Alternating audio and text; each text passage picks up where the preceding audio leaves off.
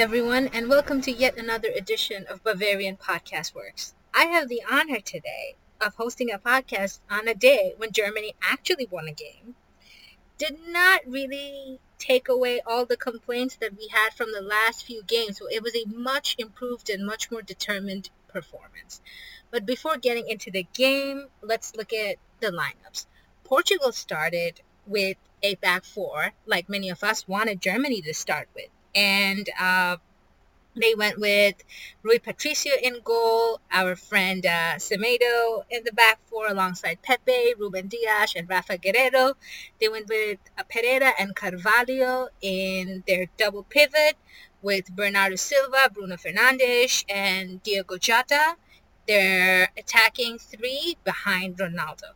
Germany went with the exact same lineup as their first game against France. Joachim Löw is a stubborn man. We know that. But at least Thomas Muller was in the team, which which would turn out to be great, but more on that later. So just to recap, Manuel Neuer in goal, Toni Rudiger, Mats Hummels, Matthias Ginter, the back three, Robin Gosens, Toni Kroos, Ilkay Gundogan, Joshua Kimmich, the midfield five of sorts, Muller, Gnabry, Havertz, uh, the front three with uh, Gnabry the most forward. So Germany came out like they wanted to make the crowd in Munich proud of them. In a grand stadium where Germany's most storied uh, club team plays, they really started like they wanted to make everyone on the ground proud. The first goal could have come as early as the fourth minute, but it wasn't to be because Serge Gnabry was deemed to be offside and interfering with play. Had he not interfered, that goal would have stood from Robin Gosens. Now, Gosens has taken a lot of flack from his fans, more so than he has from journalists, I guess. But while we know that he's blessed undeniably with speed. He didn't really do much of note in the first game. At least for me, I just felt like he really struggled to create anything of note against France, despite the fact that we know France's defense is of a high quality. Um, we have Luca Hernandez and Benjamin Pavard in Bayern, so we watch them on a regular basis, but even then it was quite disheartening and plus, Gosens might have gotten suspended uh, for this game because of a penalty box incident in the first game, but UEFA did not look further into that matter. So, moving forward, and I thought this might happen, Germany's back three looked really open. And they were really not blessed with speed, considering we're talking about Toni Rudiger, Mats Hummels, and Matthias Ginter. Now, they're all three very good defenders in their own right. Hummels is a ball playing defender on top of that, and Ginter is much more solid than people give him credit for. Credit for. Yeah, Borussia Mönchengladbach had a really leaky back line this season, but I really think Matthias Ginter deserves more credit than he is given. And that's why Barcelona are looking for him, although judging by Barcelona's recent transfers, one cannot say that just because Barcelona is looking into a player, he is of the gold standard. So, as would happen, um, I mean, there was a great overlapping run from Ginter in the 10th minute, and Serge Gnabry from the beginning had Ruben Dias's number today, and uh, he really looked like the Gnabry on fire that we know that he can be when he is absolutely on point for Bayern in some games. Uh, it's been a long season for him, interrupted by COVID, but um, we all know what Gnabry can do.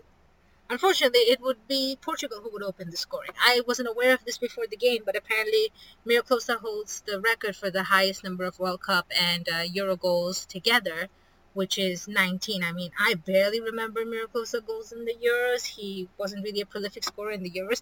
More prolific than Thomas Muller, who doesn't have a single goal in the Euros. But you know, he just wasn't a big time Euro guy. So apparently Ronaldo was looking for that record and he had never scored um, against Germany. But as so would happen, Bernardo Silva would open up uh, the German back three with a ball over the top. Oh my God, this was so reminiscent of Bayern.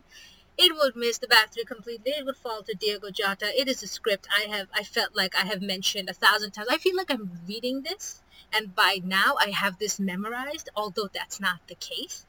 Jota would set up Ronaldo unselfishly with a simple pass, and Ronaldo would tap it in for the simplest of goals that you can imagine. Although part of being a striker is being in the right place at the right time, but when Ronaldo scores tap ins, commentators seem to think that is the greatest thing in the world.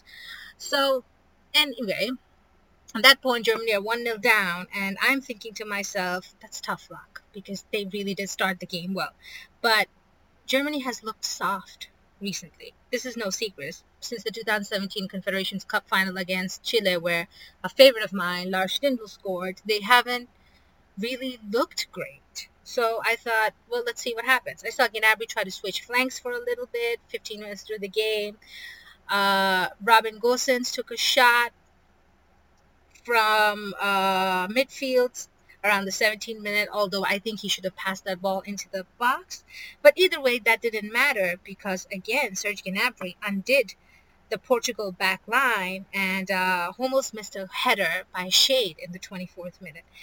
And finally, Germany would find their goal in the 34th minute thanks to some really sharp play from the wingbacks including uh, Robin Gosens. I think it was Kimmich who played the ball into the box for uh, Gosens to get to. But either way, Gosens did a wonderful job of collecting, setting up Kai Havertz, and Ruben Dias put the ball in the back of the net. But to me, it seems like Dias was taking a lot of flack because it was just one of those unavoidable situations where if he doesn't get that perfect, I don't even know like if he can really stop it going in. Havertz is getting that goal.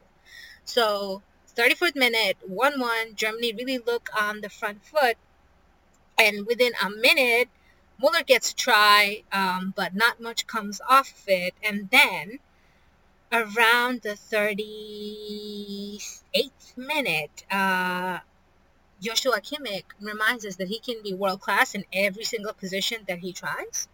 You know, he uh, looks for Gnabry, but the ball ends up in the back of the net and at this point, Germany are 2-1 up. Uh, Gnabry now has a solo run as halftime is approaching. And um, you think he's going to score. I feel like he should have passed to Muller right at the end of his move, but he chose not to, and he produced a good save from Rui Patricio. The second half comes on. Robin Gosens does a wonderful job of setting up Kai Havertz in the 51st minute. Judging by Havertz's reaction, this is something he does every day. But either way, it was Germany's first goal of their own in the tournament, and Germany was 3 1 up at this point, seemingly home and dry, but not really home and dry because don't forget the German backline. Oof.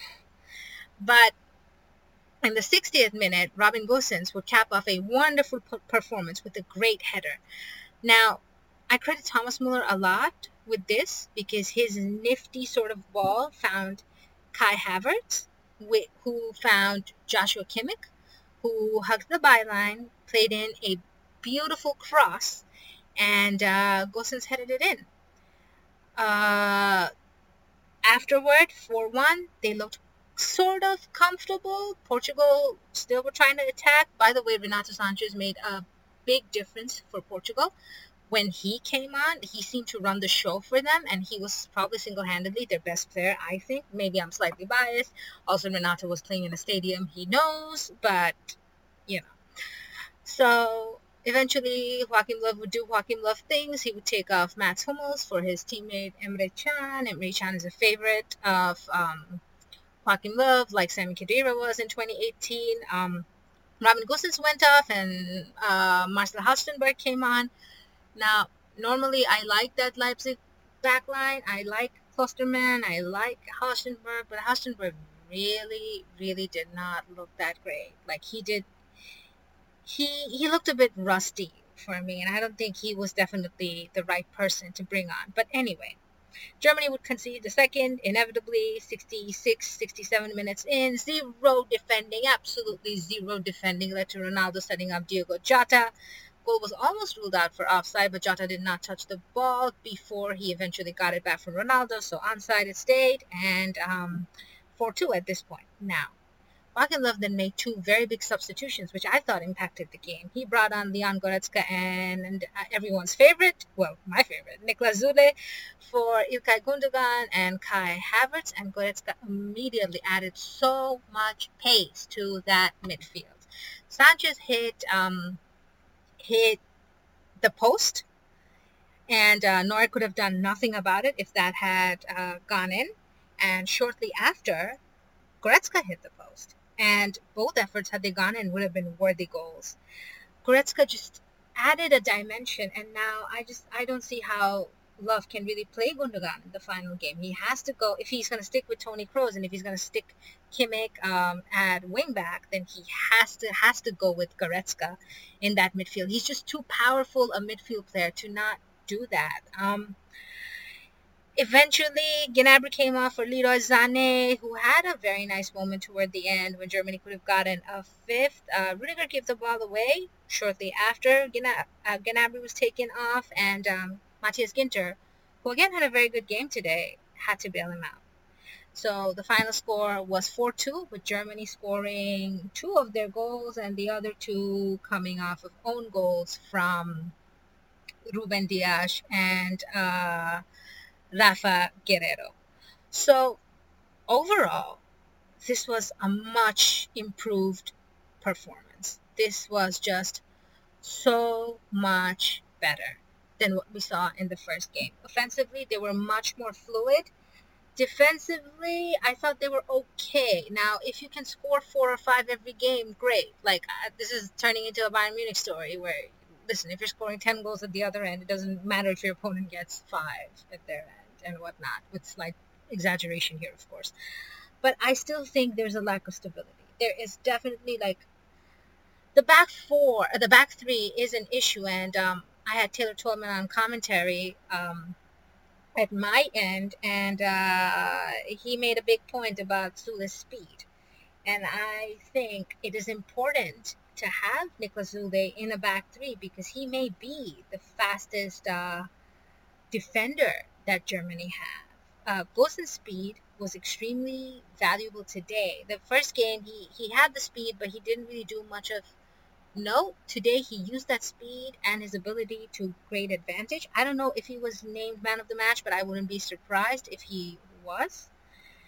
It was after a long time, after a very long time, it was such a satisfying performance from Germany. Uh, I don't, I'm not 100% sure who it was, but someone mentioned during the game that the crowd in Munich were used to performances like that because they were used to watching Bayern. And a lot of the times today, it felt like with the interchangeable parts, despite the different formation, that I was watching Bayern. It was was really good. And now Germany, you know, holds holds their own fate in their hands going into the final match against Hungary. By the way, Hungary will be no pushovers. Extremely unlucky to lose to Portugal in the opener. I'm very happy that they got a point today. Uh, I'm a fan of quite a few of the Hungary players, including Willi Orban, who probably, to an extent, was at fault for the goal that uh, Griezmann scored in that game, the tying goal that led to the 1-1 draw. But uh, they have a few good players. Uh, they have Roland Sallai, I believe, of Freiburg, who was uh, very good today. I believe he set up the goal. And they have a lot going for them. Yes, the game will be in Munich. Yes, Germany should make home advantage count. But let's go back to the World Cup in 2018 and when Germany beat Sweden with that last minute Toni Kroos free kick in the second game, everyone thought, okay, Germany will go on to beat South Korea now and qualify. That did not happen. Of course, very different circumstances. Today the performance was great. And honestly, I did not think Germany were that poor against France. I thought they played incredibly well enough. They did more than I expected them to do against the French, although attacking wise, they really couldn't find any great lanes. Um, final points Thomas Muller has made a huge difference. For one of the goals, I don't remember which one, his first cross, he missed. So he literally uh, got the ball right on the second cross, and that eventually led to the goal there was a small, tiny pass he play, played, I think, for the third goal that sort of opened up the defense. Muller does not need to score. Muller does not even need to be the person providing the main assist.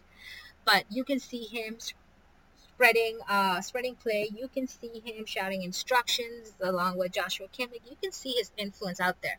And no matter who says what about Mats Hummels, I think he's a much more improved player Um, I'm sorry, I, I think he's a much more better player than people gave him credit for, even at this age. Uh, he's slow. He was not always. I don't ever remember him being particularly fast, but he really is a very, very quality defender. Um, in fact, all three of the German back three are quality defenders. They just lack pace. Um, like I said, I, I really like Matthias Ginter, and Antonio Rudiger is coming off of a good season. I can't deny that. Um, whatever my personal preferences for the center backs may be, and no matter how much I want Niklas Süle to be back there. Um, those are all my thoughts for this game. I I'm really surprised by this. I didn't see this coming. But Joachim Löw is still at fault for a lot of the negativity surrounding this team. And if they go out in the group stages, I think he'll still be at fault for being stubborn. But at the same time, there was something about today which showed a great determination for this team to go through. They're still holds the plug, but as long as everyone can stay fit, or almost everyone, with Leon Goretzka coming in, I think things do change, even if the back three stays as it is. So um, that's it from me. I hope you enjoyed the game. I'm exhausted after the game. It just felt like the minutes just flew and Germany were either attacking and about to score or at risk of being scored on today. Like it just it just went by. It sort of reminded me of the Bayern PSG game, the first leg, where the 90 minutes just flew by and you didn't even know where the time went. All right, folks. Um, Take care. Thank you for listening and enjoy the rest of your day. This is me, Samrin from Bavarian Podcast Works. You can find us at Bavarian FB Works. You can find um, you can find Jake at Jefferson Fenner. You can find Chuck at the Barra Blog. You can find Tom at Tommy Adams 71. Uh, enjoy the rest of your day. Thank you.